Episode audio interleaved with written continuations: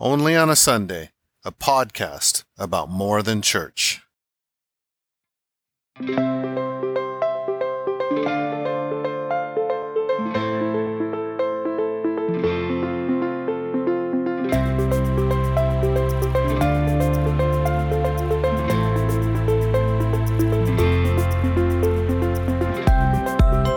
Well, hello and welcome to the Only on a Sunday podcast.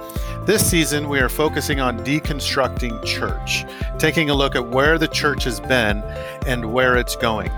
Today, we have the privilege of uh, having Bill Randall join us. Uh, he and his wife Jill are forerunners in the church's move away from traditional models of ministry and into new and creative expressions of the kingdom. Both Bill and Jill are global directors of Pioneering Initiatives, a missional tribe within the Novo Band of Missionaries. And Pioneering Initiatives is a collection of leaders and teams situated in the US and Europe who are committed to making disciples from among the harvest, developing emerging leaders, multiplying everything, with the celebrated outcome of new expressions of culturally relevant multiplying churches. Bill serves as the director of PI and spends his time equipping and coaching teams, developing resources, and recruiting new missionaries. Uh, his wife, Jill, serves as the director of staff vitality for both PI and Church Next division of Novo. As a lead shepherd, she cares how our missionaries are doing, not only what they are doing. Bill is also the author of The Life Jesus Made Possible, which is available on Amazon. So, a little plug for you there, Bill. Uh, an intensely practical and applicable book that helps Christians activate their God given agency by seeing where God is at work and joining Him in His quest to transform the world, inch by inch in the context of everyday life. The Randalls live in Boise, Idaho, and are located just 15 minutes from their three married children and five grandchildren. Bill, thanks so much for joining us. Certainly appreciate yeah, come on. it. This is fun. so I I saw a Facebook post of you the other day where it was 102 in Boise.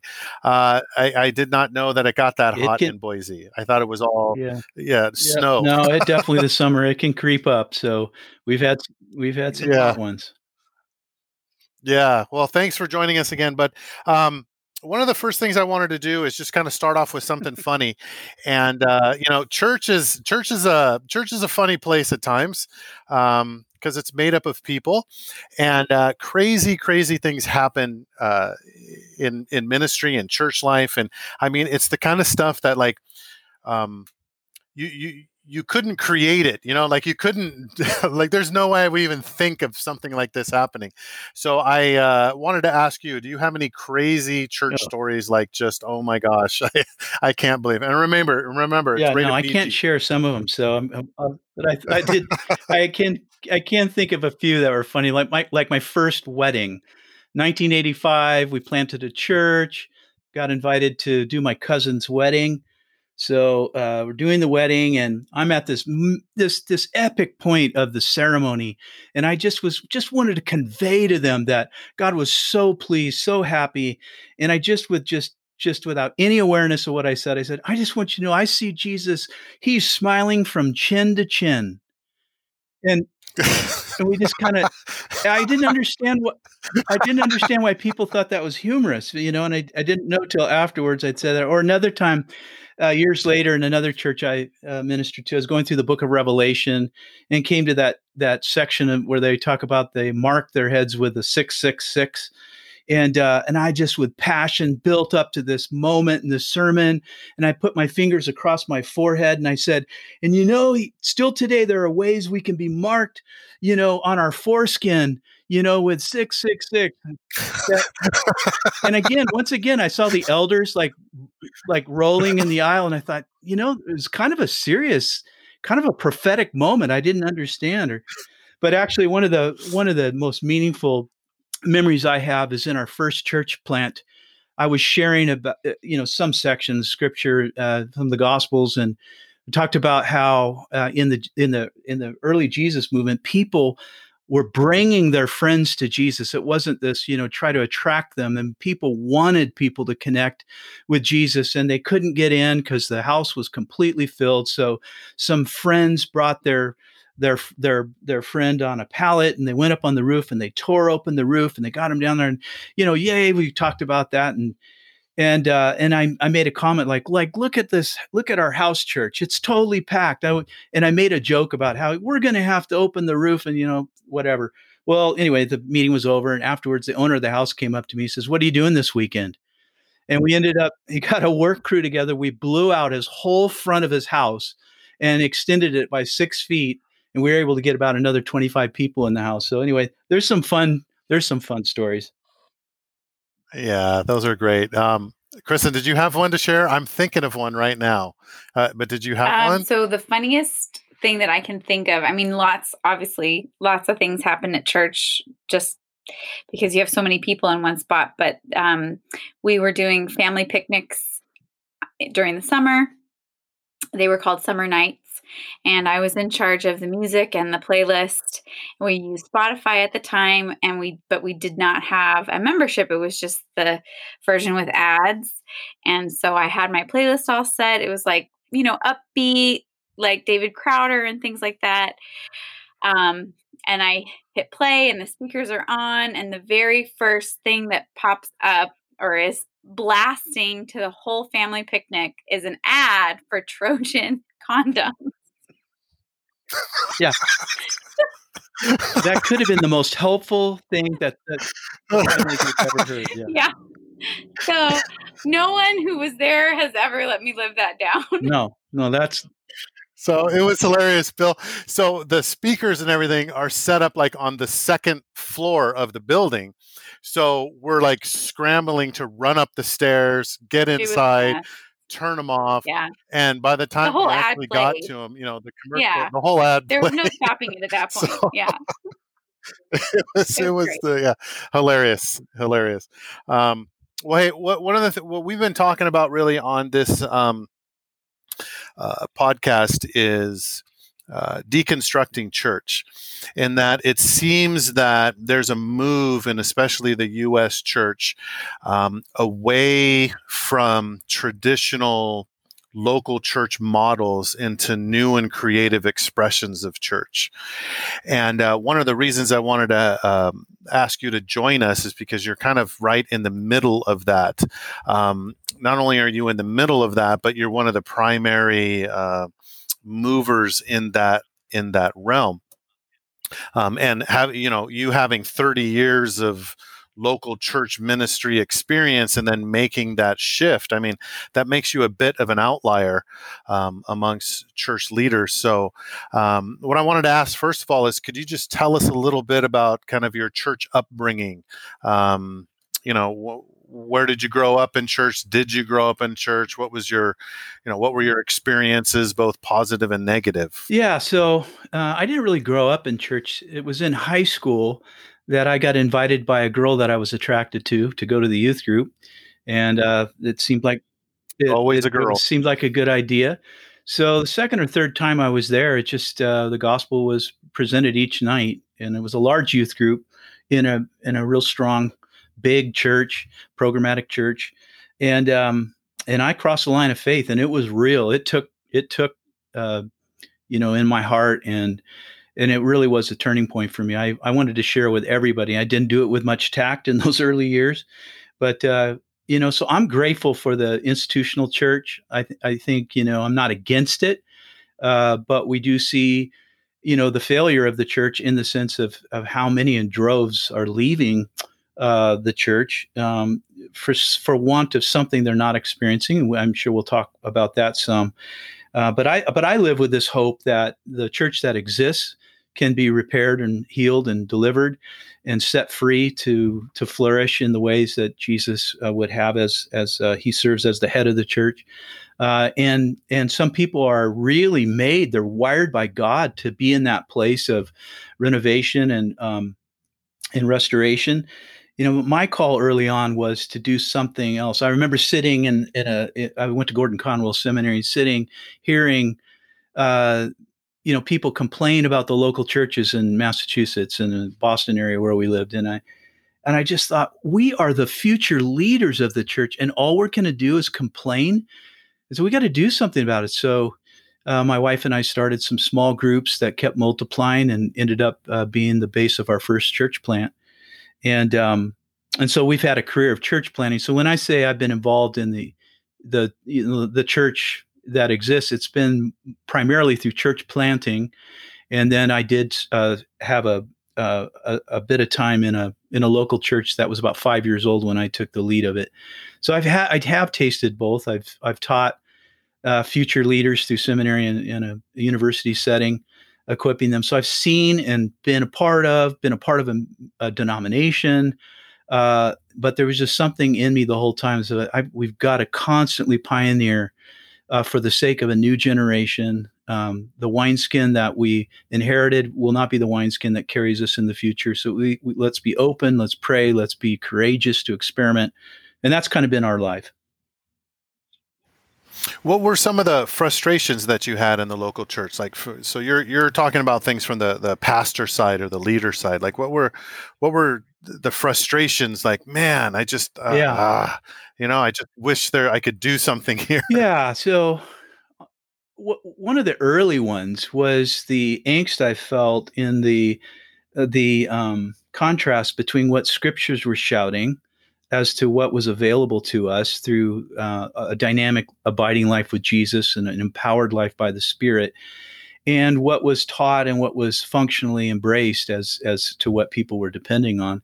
And I and and it, the thing is, is I got I got I was you know led to Jesus in a context of of a church that functionally did not believe that that the Holy Spirit was working in the same manner in this generation as as in the biblical times and so, uh, the, but the problem was those people who led me to the Lord gave me a Bible, and I read it. And so I, w- I would bring up those questions like, but that's your first mistake, right? but but wait, what about this and what about that? And they mm. they uh, they finally, you know, they, I, I think I wore them out. But um, I had a spiritual thirst that um, you know I would say the first thing I realized is that my quest for uh, encountering the spirit that is promised by Jesus to live the life he made possible, uh, it was going to come th- another way than through the institutional setting that I had been uh, brought into the faith.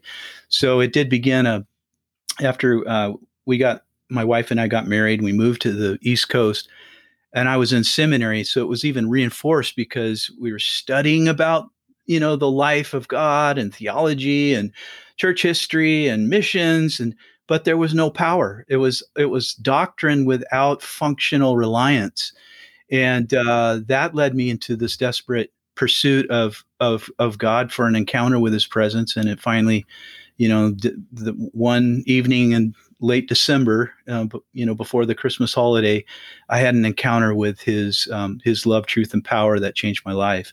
That would be one thing. It's just um, I just knew there had to be more. There had to be more. There's there is no way the life that's described in the book of Acts uh, compares to what most people are settling for. And so that was the first thing, and that was life changing. That was life altering. I have never, uh, since that point, you know, experience the word or worship or ministry. I mean, I prayed before that, but afterwards, I, you know, after that encounter when we prayed, we started seeing stuff happen. Um, you know encounters with with God's love and His power, people uh, healed and set free, and um, mm-hmm. just just the generosity of God released him. He was always he never changed, but I think just a humble posture of dependency was was increased at that time in my life. I think the other thing is just watching church after church that I uh, before I planted one, uh, my experience was we would sit and then we would split. We would sit and then we would split. We wouldn't do anything. I mean, it was talked, it was talk, talk, talk, learn, learn, learn, but there was no courageous obedience or response or application or multiplication. And I think um, I that was an early thing. There must be more, and, and it led me to the conclusion that I, I don't want to live a life of complaint and re- reaction. I want to do something about it. So that's why we started planting churches. Mm-hmm. Yeah, that's very true, isn't it? Like we we we come and we're we're just very settled and satisfied with with listening and then kind of going out and in a lot of senses just kind of doing our own thing Yeah. you know um and and it really is true when you read the book of acts you're like what i'm seeing here is not what i'm seeing when i go to church and i remember when i was in uh i don't know it's three or four years as a christian i did the, i had the same uh problem i started reading the book of acts and the things that were being it's not necessarily the things that were being preached it was just the way life was done in the church was drastically different than what I was reading. I'm like, I, it's it's like it's two separate entities. Like I don't see this in the church. I, I love the people; they're wonderful. The pastor was great, but just the way we're engaging culture, the way we're loving one another, the way we're engaging, uh, you know, the Spirit's work among us. Like I, I'm not seeing that. Um, and then so you as a pastor, you're on the other side wanting more, but then the people that you're make up your congregation, eh, did you ever notice that they pushed back against that? Well, that's why I like church planting because in in those uh, churches we planted uh, throughout uh, New England and Southern California, I mean you're going you're starting with the goers, so it's a, it was a whole different thing. So then I landed in a church that was five years old, and uh, and it grew quickly. I mean, it, it, it wasn't a huge church, but it was it, you know about 800 people, and so you know went from simplicity and you know we we gather to grow scatter to serve was kind of like our mantra to to this confusing like machine it felt like a machine that you just had to keep going you know millions of dollars in in uh, property and uh, facility debt uh, you know so dollars were always on your mind and there was pressures you know with a with a you know we had a great staff but when you have 800 people and they haven't been mobilized to take responsibility for their own spiritual formation and kind of um, you know they're not they're not really leaving with the intention to put into practice. So it, i started waking up in the morning going what am i doing? What are we doing? Uh, and it started messing with me not just emotionally but but theologically and uh, began asking big questions like okay we need to rethink ecclesiology we need to rethink you know the the actual structure and strategy of church the brick and mortar sunday centric program dependent expert led gig uh, well, well, again, I'm grateful for the good that it's done. Uh, I'm in the kingdom of God because of a church like that. I think there's the world is waiting for something that's more nimble, uh, simple, rep, you could replicate, and uh, so that's what we've given our lives to. Yeah. So um, one of the ways that I talk about is kind of when people come to this realization, um, at whatever point in our walk, is there's kind of a holy discontent that kind of manifests itself. You know, like I don't hate the people, I don't hate the institutions. I just feel like there's got to be more. So, you know, it's kind of like this holy discontent, right? Can you share a little bit more about kind of that process for you, how it came about, and uh, kind of what you did about Yeah, it? well, I've kind of shared my own angst on it was just the realization that we could you know, we could be spending a lot of money and gobs of time and asking people to commit lots of time and lots of money to something that wasn't actually doing the one thing clearly Jesus told us to do, and that's to make fruitful disciples that multiply. So, um, what I what I notice everywhere I go is that if if people will be honest, if they feel safe and and and so forth, and they tell you in an honest moment, even pastors they know something's not working, something's off, but they don't know how to change it. And if they even have a glimmer of of of an idea how to do it, they it's too costly or it's too scary. Uh, and so yeah, so it leaves us in a kind of a a, a tough spot, doesn't it? Um, and so there's there's I, I, would say the way it's mostly shared with me is like I something's off. I don't know what it is. I think there's more and um, so we jill and i you know we have to come and, and kind of stir that up uh, and allow them to feel uh, the loss and the confusion and and process it through what you're calling and i i think it's a good word but to deconstruct it. Like it's not the it's not that we're saying no to it, but we need to think through what exactly are we made for and what is the purpose of of of the church that Jesus said he would build and it's his church so let's go back to the original you know document and um and and think through it and and ask you know if we just did only what Jesus asked us to do as as revealed in scripture and the promptings of his holy spirit would we be doing all the stuff and and be spending money on all these things? Um is there not a more simple way that we could mobilize everybody to something that could actually more likely uh, profit to the transformation of neighborhoods and networks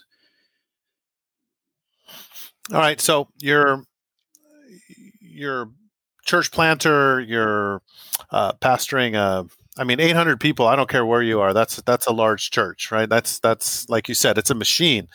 Um, so then you kind of step away into that, and you're moving into what eventually I think would become pioneering initiatives. Is that how? Yeah. so we we had done all kinds of you know creative things to to uh, be able to discover, develop, and deploy a new generation of of creative courageous uh, kingdom servants. So the last version of that, uh, after you know, we played with all kinds of ideas, which I won't go into. Um, but I wanted to I wanted to bring a higher level of theological reflection. Um, I, and I love I love some of those missional groups that are mobilizing young people. My daughter was a missionary with YWAM for four years. I, I taught on YWAM bases for for a real long time. I believe in that, but but I but I so kind of like that. But I wanted to add some some more depth in the theological for, formation, and a, a, a, bit more robust on on um, on courageous, spirit dependent missionality. And so we created a thing called LEC Life Equipping Community. We did that for five years, and um, and then I had this you know this uh, career shift out of the local church, and uh, invited into through this crazy story, but into a, this organization that we're now a part of called Novo, and um, it's a global sending agency that that just uh, is it's it's it's like when we met this place because we were asked to speak at a at its international gathering. That's how we met Novo. I didn't know anything about it, and we just felt like, here's our people. Where have they been our whole life? I mean, I didn't even know there this was a way. This wasn't presented, you know, in all my education or the options in the denomination to actually, instead of being in the middle of the local church, to be able to be someone who comes alongside and actually is more apostolically poised to start new things that multiply that don't require the continuing dependency on me. And so, um, yeah, so we, yeah, we were often running on on on wanting to run with that organization. We moved to San Francisco to take LEC Life Equipping Community uh, into a, a, more urban, like way more urban, uh, from from Redding, California to uh, you know to the city of San Francisco, and we had nine full time interns that we did life with for a year. It was fantastic. It was it was in the direction, but we we you know we still there still was that dependency on us. We still it was still like running a, a church plant that you had started. Um, a little more gravitas towards equipping to release them. We knew that we would have them for one year and that they would be off. Some of them became Novo missionaries. Some of them went off and went on staff in other churches. So it's great. I mean, it, it in that sense it worked but it still wasn't lighting us up as to where we felt God was was was really calling us. And so, I was invited to to dream, and and uh, the dream actually was pioneering initiatives, where I wanted to turn the church planting model upside down. Um, and and we'll talk about that in a few minutes, probably. But uh, yeah, so that was uh, September of 2016 was the birth of this thing called Pioneering Initiatives and uh, started off with one couple, and and I think now we, we we've got uh, we've got nine teams with three or four more uh, teams onboarding, and so it, it's grown. Uh, it's grown, and we're we're seeing people come to know the Lord. We're seeing churches planted, um, and it's a delight to just be able to be a cheerleader, a coach, you know, a consultant, an equiper uh, to people really doing some fantastic work.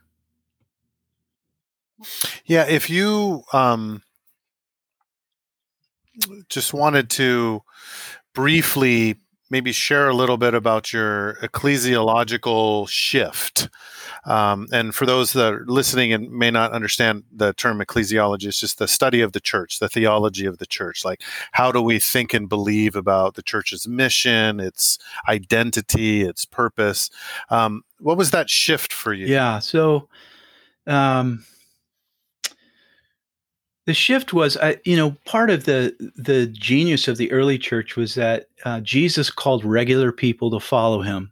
I mean, he would take he would take trained people. I mean, you know, uh, Paul got in; he was one of the most educated uh, early Christians. But I mean, a lot of people were just everyday people that got lit up by the love and uh, presence of God and and the idea of of spreading good news. And um, and they were mobilized to do phenomenal things. Peter was a fisherman, uh, untrained, unschooled, you know, uh, but he had been with Jesus.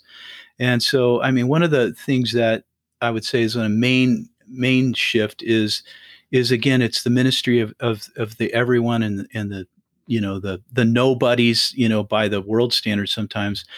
Uh, if they find their calling and um, and understand their their authority and uh, their their capacity in Jesus in Christ, um, then we can get into the nooks and crannies. I mean, a, a, local church with one gifted leader up front that's giving his shout out once a week, and then the people sit and take their notes and then go home and don't do anything with it for a whole week. It's it's it's a small amount of of actual change can come to a neighborhood and network. But if you could light up everybody, and even if it's a smaller amount of people, but they all are activated you have a great potential for for seeing um, the kinds of things happen that we see. You know, we see in the pages of Scripture, and it not just in the pages of Scripture. It's going on, and finally, I'm seeing it begin to, you know, uh, increasingly take place in the United States and Western Europe, which is something you know we've all been waiting for. Southeast Asia, Africa, Latin co- context, um, Africa. Um, you know, they're way ahead of us on on this dependency on prayer, mobilizing everybody simple discipleship that multiplies. So that's the, I would say that's the big, one of the big shifts and, and away from the idea of programmatic dependency to, to a model of discipleship that's, that's simple that, you know, you can sit down with somebody and they get it and they can go turn around and share it with somebody the next day. Yeah, I think you shared with me once about um, in in pioneering initiatives, it's what it's low accountability and high relationship, low something control, like that. And then the local trust. churches, low control, low control, high trust. Sorry, help me out there. Yeah, high trust, low control is like it's the it's the ethos, it's the environment for people to flourish. When people are over controlled and not trusted, and that's you know that's un, the unfortunate story of a lot of people's experience with the local church.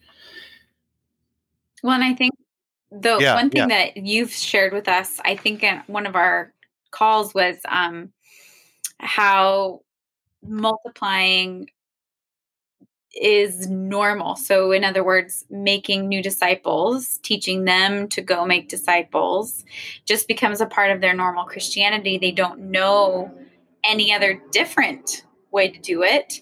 And that was really refreshing to me as um, a lifetime church goer believer, um, where I think maybe more in American cultural context, our idea of making a new disciple is inviting them to church with us. Yeah, yeah. First Sunday morning. And so that was a really refreshing idea to me is like, oh my gosh, yeah, imagine if that was just normal. Like yeah. this is just what we do. Yeah. Um, how different would our would the church at large look? Yeah. Well, the reason that's such a big idea is because that's actually the plan. That's that's right? that's broadcast. You're actually told you are trained that if you want to see your friends come to Jesus, then you have to invite them mm-hmm. to this to this gigantic thing. And um, it just doesn't make sense, especially in a generation that's looking for authenticity and relational, you know, uh, yeah. you know, honest relationship um, to be brought to something that is just, I mean, for the unchurched, going and singing with a bunch of people I don't know, it just doesn't, it doesn't make any sense. Mm-hmm. There's a lot of things that that um, you know that uh, there's a generation that are voting with their feet that we need to not just criticize them like oh those darn millennials. Like we need to listen. There's there's we, we need to we need to listen. We need to we need to grieve. We need to change. Mm-hmm. absolutely. Well and i think that's part of the that cry for authenticity is maybe a more typical sunday morning is a show. Um no matter how what the scale is because our sunday morning was pretty simple by most standards we didn't have any fog machines um but yeah. there's still like this it's a production, right? And there's a production element. And we would talk every week about how you have to have somebody producing the service because it has to flow when things have to go a certain way. And that obviously is the opposite of authentic, yeah. um, something that's produced. Um, and they, like you said, they're really wanting something that's more authentic and real. Um, and I think they they need to see us our lives need to look different. So, why on earth would they join up with something where I'm just as a me- I'm just as much of a wreck as my neighbor who doesn't love Jesus? Yeah. I mean it's it's inconceivable in the early church that leaders would not be practitioners. But that is that is not true today. The leaders can teach on stuff they never obey yeah. They can they can call people to do stuff they aren't doing, and mm-hmm. um, and that's you know there's there's another con- contributor to the angst. I think. Yeah, seriously. Yeah, I, I know as a as a pastor for 15 years, it's like I I know that I should be discipling people, and I know that I should be engaging the you know the unchurched in our community, but this machine that I got to keep going. I got to keep the the wheels rolling. I mean, that's 50, 60, 70 hours a week of just trying to keep this thing going. Like I remember um really at times like I'm not even reading the Bible for myself. I'm reading the Bible to prepare for sermons or yeah. teachings and, and and and like I'm not even praying for like you know for intimacy with christ i'm praying for more money to keep this thing going you know and, and, it's like this machine just like sucks up all of your time as a leader and you're you're almost unable to do the things that you know you should yeah. be doing um yeah so it's it, it's even in the leadership not just the pews. yeah from a again another theological reflection is that a lot of leaders are taught they jump straight to ecclesiology how to run the machine you know how to make it grow how to how to oil the the cogs you know and, and just to keep it keep it rolling how to how to raise the the budget how to do church growth.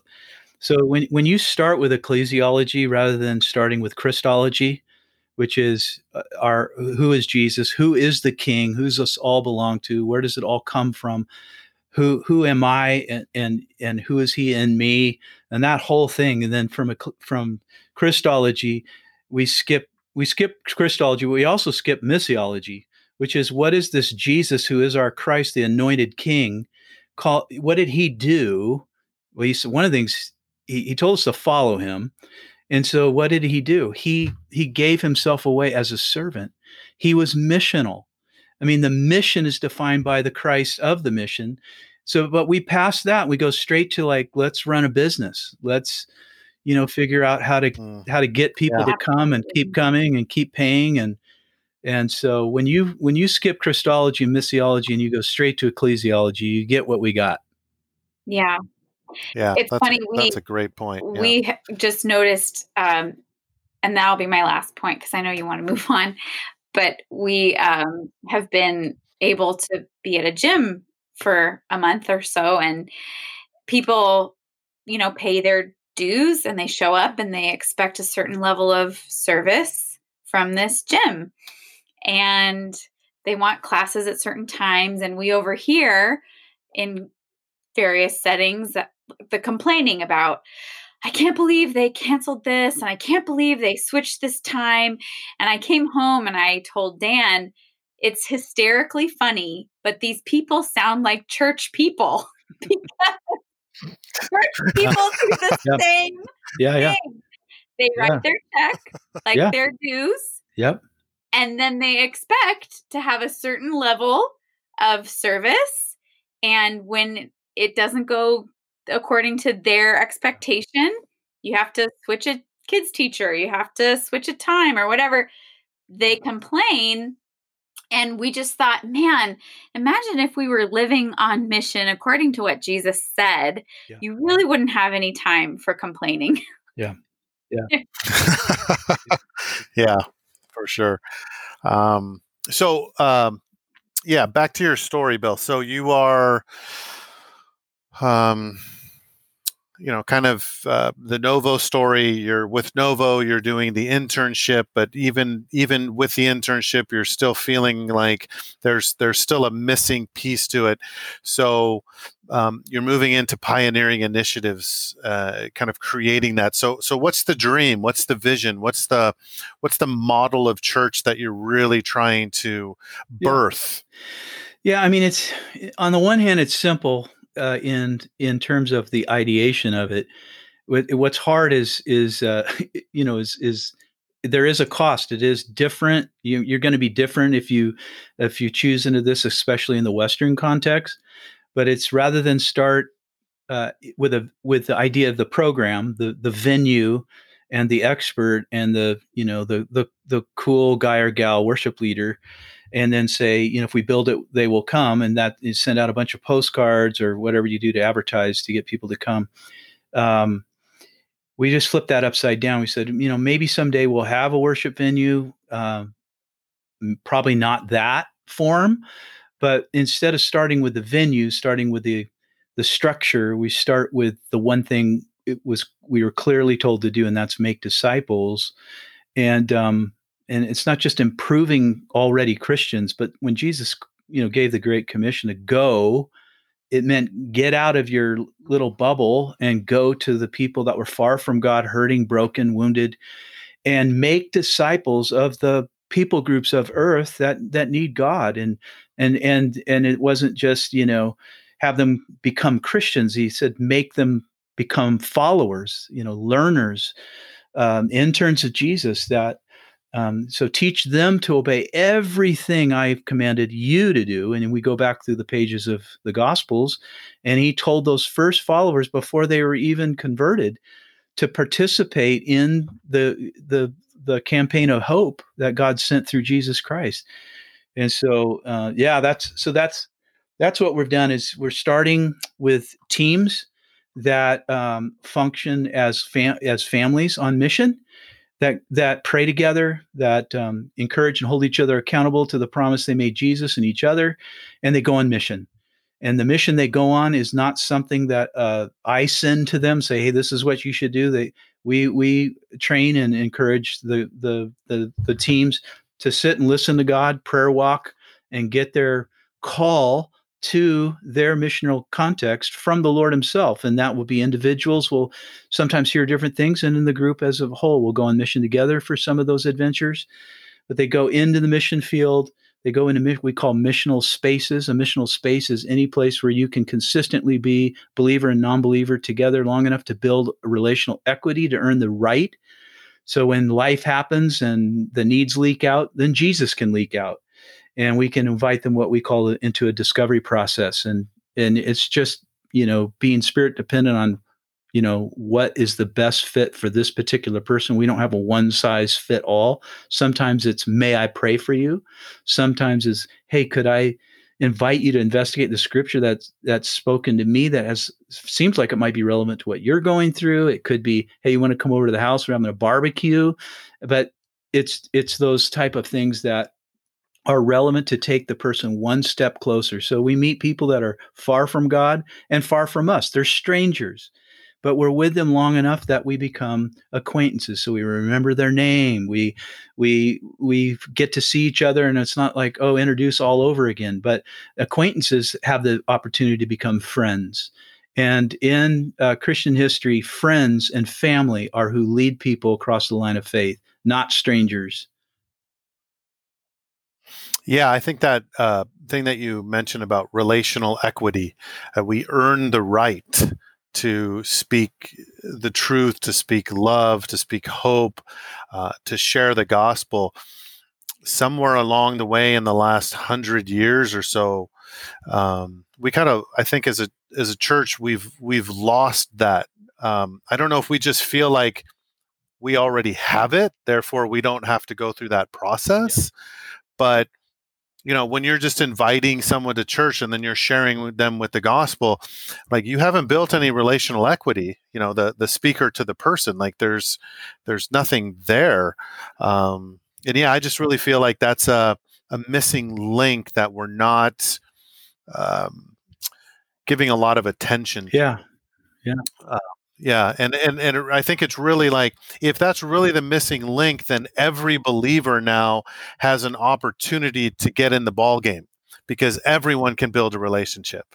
Not everyone can preach a beautiful three point sermon, but everyone can build relational equity. Yeah. And so when when um, went through that, you know, the honor of of walking somebody toward Jesus, and they actually do have that encounter, they cross the line of faith the I think the other unique thing is in our in our paradigm is immediately we we we invite them to go on mission with us. We don't they don't have to go through a 12 month training program and just sit and you know fill up three ring binders.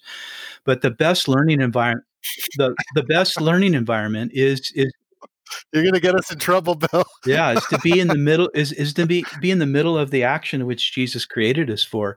Mm-hmm. And so mm-hmm. there there's for sure there's there's pre pre-brief but then we take them on mission and then we debrief. That's that's where people learn. That's where the lasting learning happens is in obedience not in you know again what we call what we've called learning and what we've called education in the local church is is actually just you know increasing knowledge without increasing obedience and that's not discipleship.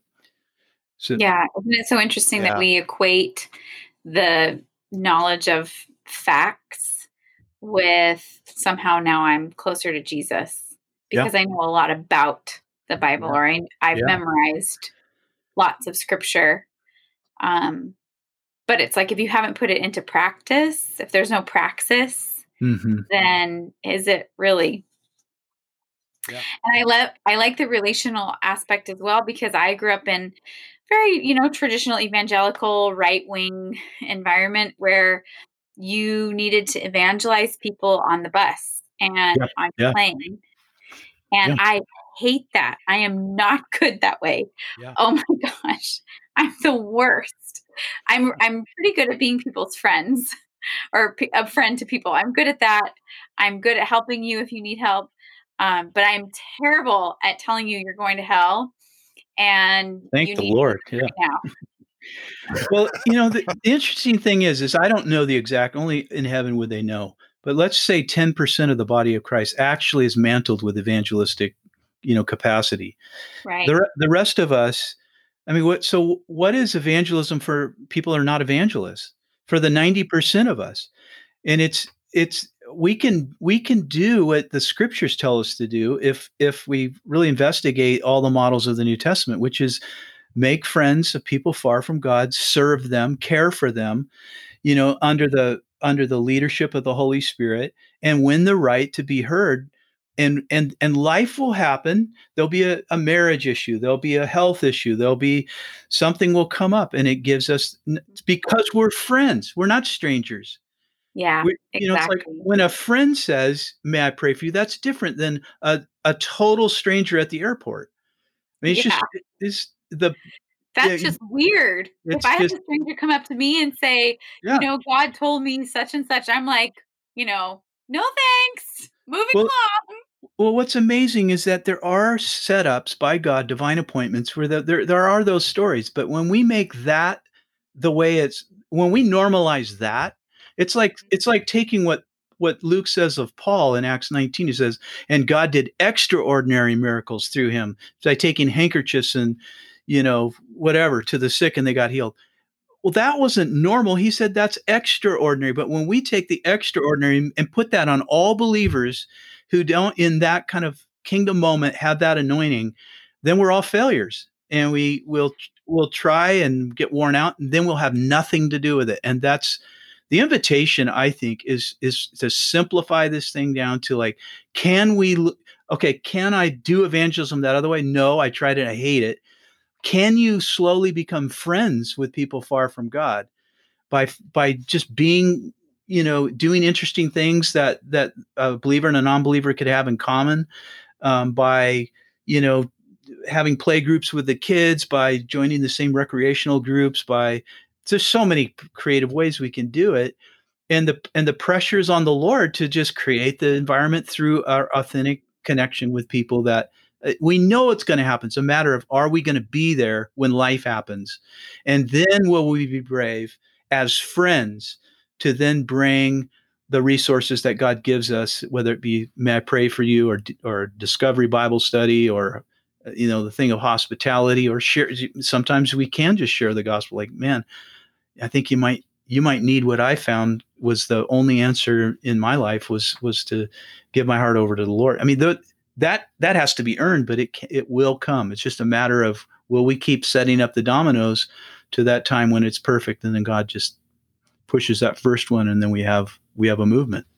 Yeah. Yeah. So tell me a little bit, um, or tell us, share a little bit, just some stories about, you know, where, where's this working? Where where do you see this working? How is it working? Um, yeah, just because it's all good ideas, but is it actually yeah, working? Yeah. Are there models somewhere out there where this is happening? Well, what I, you know, what I've been doing over the last decade has been studying you know models of of gospel um, uh, multiplication where there's not just a one off here and there, but where there's actually what I'll, I'll just describe it as a rapid multiplication of new disciples who uh, become part of the process themselves. And so, uh, fortunately, there there are just incredible movements of the gospel throughout the world. To study it, you, you know, you, you pretty much have to look to Africa, Southeast Asia, and you know, um, and and the, honestly, the Middle East is blowing up um, in disciple making right now. Uh, so, in studying those things, we found out that simplicity matters, consistency matters. Uh, there is there is a you know breaking out of old habits like insisting like some of our things like you got to come to the building on the certain day.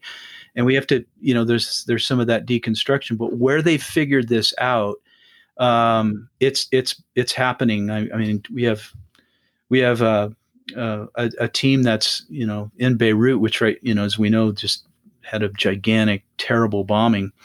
Um, but what's interesting they were able to immediately mobilize they have thousands of um, DBS people participating across the city and they were able to mobilize and have them rise up quickly because it's a movement of, of people that are already committed to mission, already committed to sacrifice and serving, and knowing that their discipleship is going to be called upon from time to time. And uh, they're stepping into the fray, and and um, and it's it's. I mean, uh, the leader uh, named Nadim, he he's they're passing out water and sandwiches and listening to God, and it's very early in the thing, but um, you know when COVID hit the church worldwide.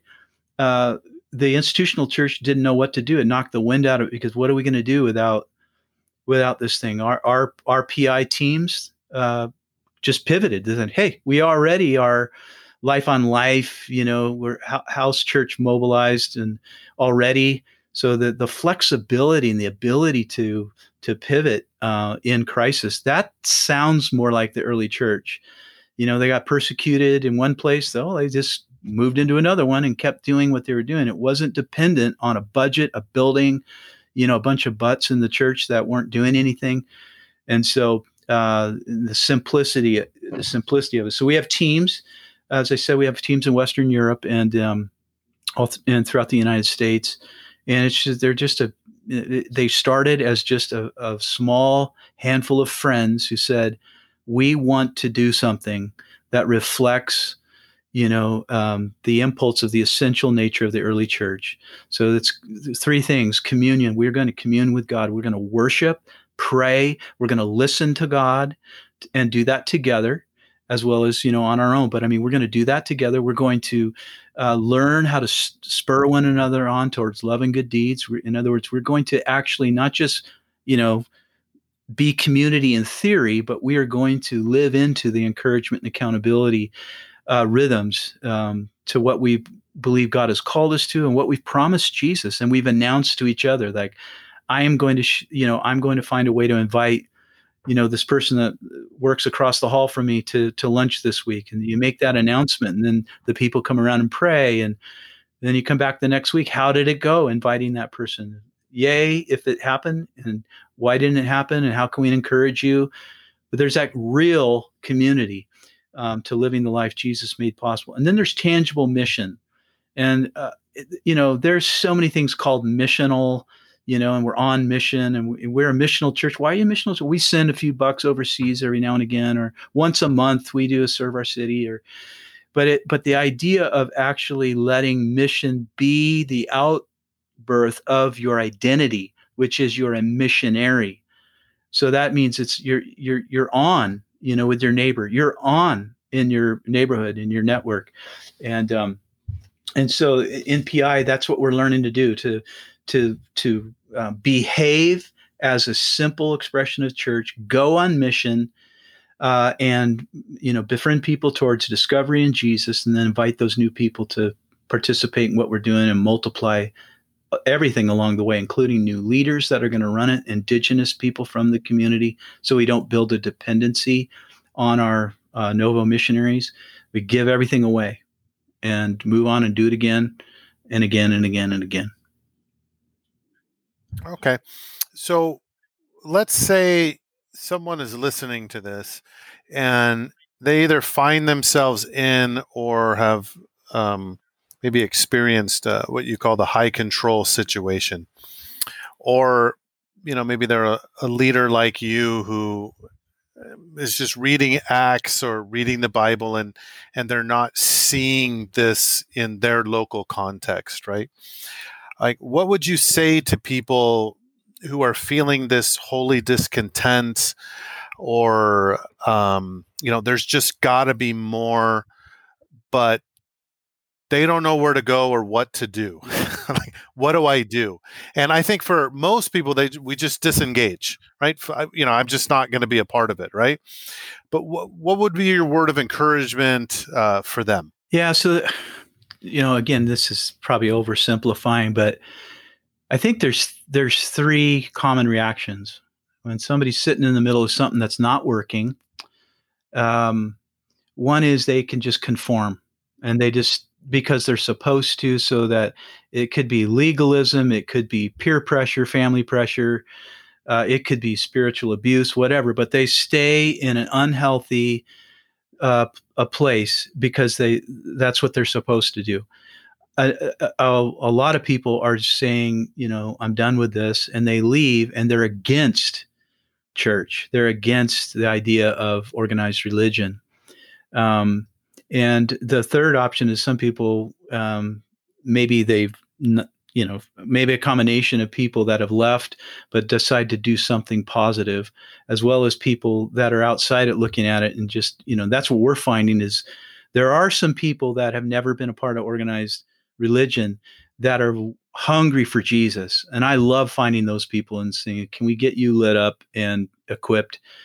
And that this third option is is is to do something. And so I would say to people like if you're in the first group, I feel sorry for you. If you're going to stay in a place, uh, you know, I, I, I, you know, I can pray for you, but there's probably reasons, psychological and other, uh, that make that a difficult audience to to convince to change.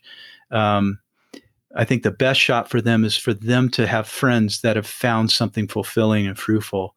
So to those who have left and to those who are, you know, confused and hurt or whatever is just get it don't don't try to change the church. Don't try to i mean again i'm biased. I just you're not going to change the church.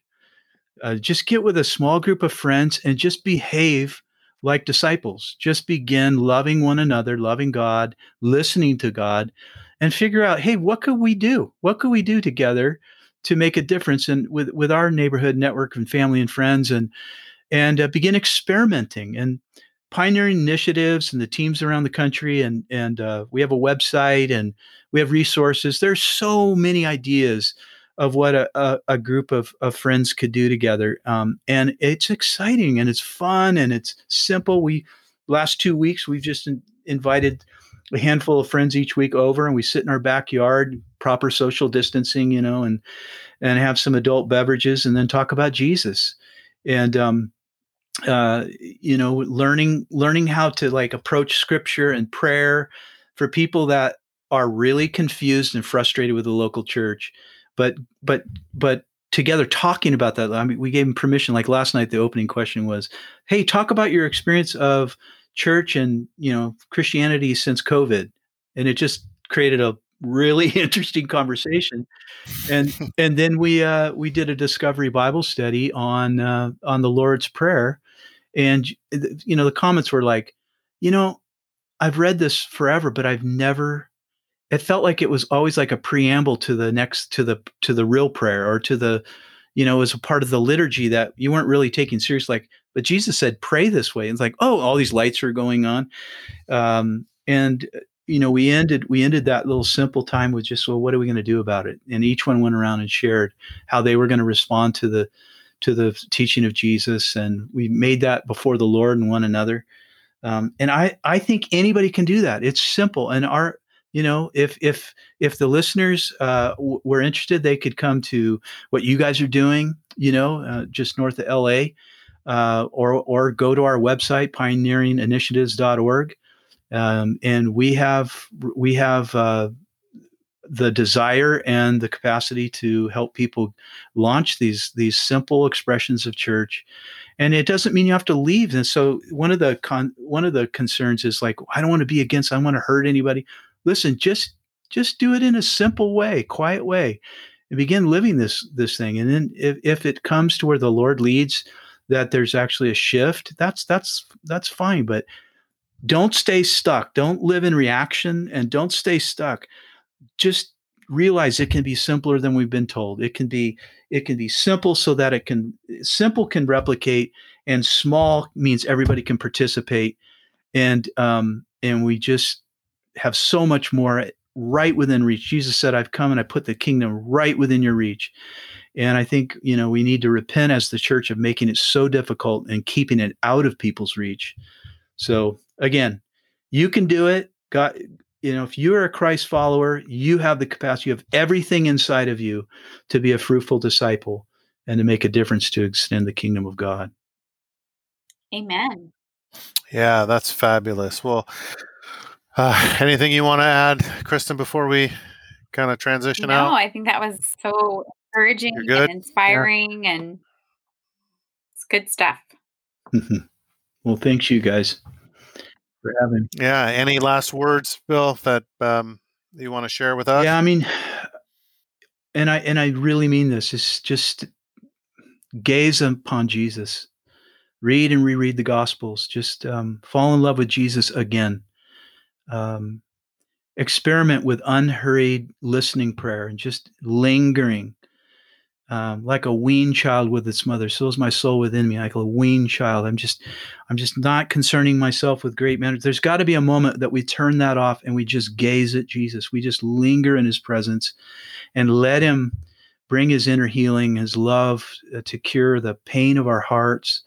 Um, Jesus is perfect theology.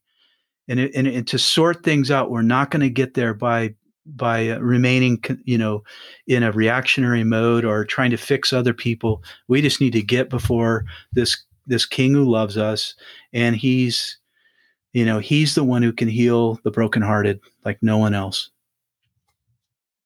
Yeah that's a good word. I think it's a great way to describe uh, a lot of people in the church. They're they're they're brokenhearted with the bride of christ my heart breaks for for what I'm seeing. I know that's definitely Kristen and I's heart. Like our heart, our heart is broken for the bride of mm-hmm. Christ. So, uh, well, thanks so much for joining us, Bill. Um, if you're interested in learning more about pioneering initiatives, uh, you can check out uh, Bill and Jill, uh, what they're doing there, and all their teams at pioneeringinitiatives.org. Right? Yep. .org. Yeah. And then also you can check out uh, their parent organization, Novo, um, at novo.org. And, um, you know, it's an organization that we are a part of as well.